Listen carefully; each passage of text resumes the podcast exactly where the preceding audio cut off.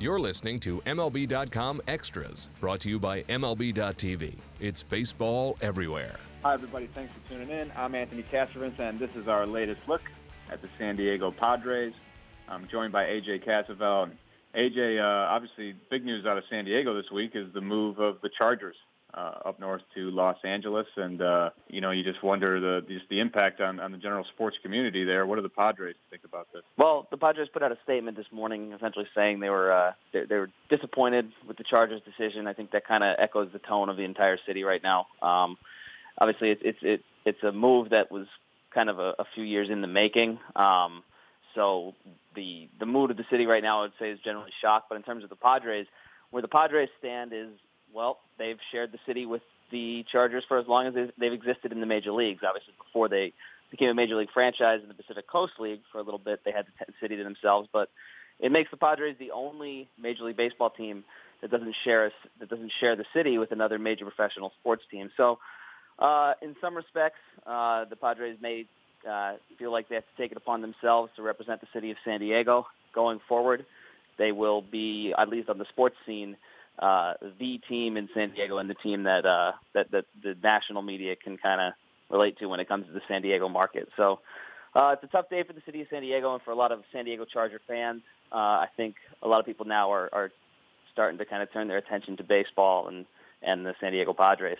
Yeah, the only game in town. That's really hard to believe. Uh, unfortunate, but um, uh, but obviously uh, a lot of eyes still on the Padres, and uh, maybe some work to be done here this winter. You know, we've heard about the Padres. Uh, looking at some rotation options, Jake Peavy being one of them, uh, bringing him back perhaps. Uh, Doug Fister's out there, Jered Weaver's out there. These kind of, you know, veteran types, uh, maybe back-end rotation types at this point, but perhaps uh, valuable veteran presences on a otherwise young staff. What's the latest on the rotation? Well, the latest is still that they're looking into adding these guys. I think they've they've already brought on uh, Jhoulys Chacin and uh, Clayton Richard as well as Tyrell Jenkins. Uh, so it kind of gives them some selectivity with the process. They're not as, as maybe desperate as they were earlier in spring training to add arms. They've added three already. But they want to add some depth. As it stands now, they have eight guys competing for five spots. I don't think they would really mind if they had 10 guys competing for five spots, considering that really none of those five spots are completely locked down. Um, in my eyes, Jake Peavy makes the most sense. I think uh, to a lot of Padres fans here, it's the same. They, they feel the same way uh, for for a number of reasons. Uh, first of all, he uh, he's obviously a Padres legend. I think one thing that goes uh, that goes that would go kind of unnoticed would be if Jake Peavy can kind of help usher in this this next era of of of winning in San Diego for the Padres. Obviously, they're a young team right now, but if he can help usher in uh, some of these young players, uh, kind of teach them the ropes, he would kind of cement himself as really one of San Diego's legends, just in the fact that he was a part of the last two division title teams, and, and he could be kind of the bridge to the to the next teams that are competitive in the National League West. Um, there are reasons to believe his peripheral numbers that uh, he could be due for a bounce back in 2017. And one other interesting thing uh, with, with the Padres going forward, Jake Peavy is only eight wins shy of the franchise all-time wins record, which is 100 right now. He has 92 as a Padre. So that's something to, to that, that would be worth keeping an eye on going forward if, if he signs with the Padres. I think a lot of the, the, the reasons make sense. We're just kind of waiting to see if uh, anything moves forward on that front.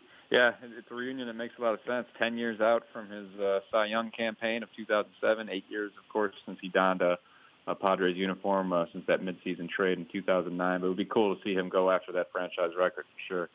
Um, some other business uh, this week. Carter Capps uh, agreed to a $987,500 salary for 2017. I believe it's uh, it matches his contract from last season, correct, AJ? Yeah, that's that's exactly what he made last season. He missed all of last season with Tommy John surgery. Uh, he had the surgery last March 8th. Generally, it's you, you could say 14 months, 16 months, but he he is progressing faster than faster than most. At least that's what the Padres say. So it, it, it seems feasible to me that he could be back and healthy by opening day and, and part of the opening day bullpen. And if that's the case, the back end of the Padres bullpen could be could surprise some people. Uh, Ryan Buchter, uh, he's had success pretty much everywhere he's gone, even though last year was just just his first season in the major leagues. Uh, Brad Hand, to some extent, uh, they kind of view him in a, in a, in a little bit of an Andrew Andrew Miller role, uh, the lefty who can strike guys out. Obviously, he's not not quite the same capability as Andrew Miller. I like to call him a Miller Lite, but uh, he, he could be kind of fit into that role. And Brandon Maurer is uh, if you look at his numbers at the back at the uh, after the All Star break, once his slider velocity got up there, the back end of their bullpen could be pretty good. Carter Capps struck out I think 17 guys per nine innings in 2015. Granted, that season was cut short in August, but he's a uh, he could be a, a boon for the back end of the bullpen. I'm going to let that Miller Lite line slide. um, but, uh, yeah, Capps is, is obviously uh, so fun and interesting to watch. Just uh, the, the unique, you know, jumping off the mound, but of course, it seemed to have some repercussions uh, with the elbow injury. But uh, if he can bounce back, boy, if he can replicate 2015 numbers, that's a huge, huge asset in the back end.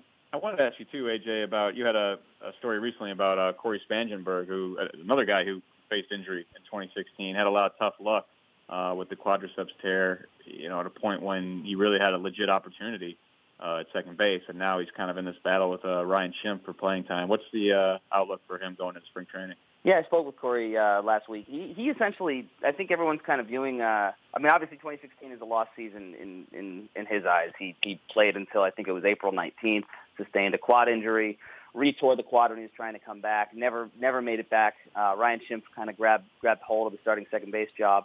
And I would think that going into spring training, Ryan Schimpf would be the slight favorite.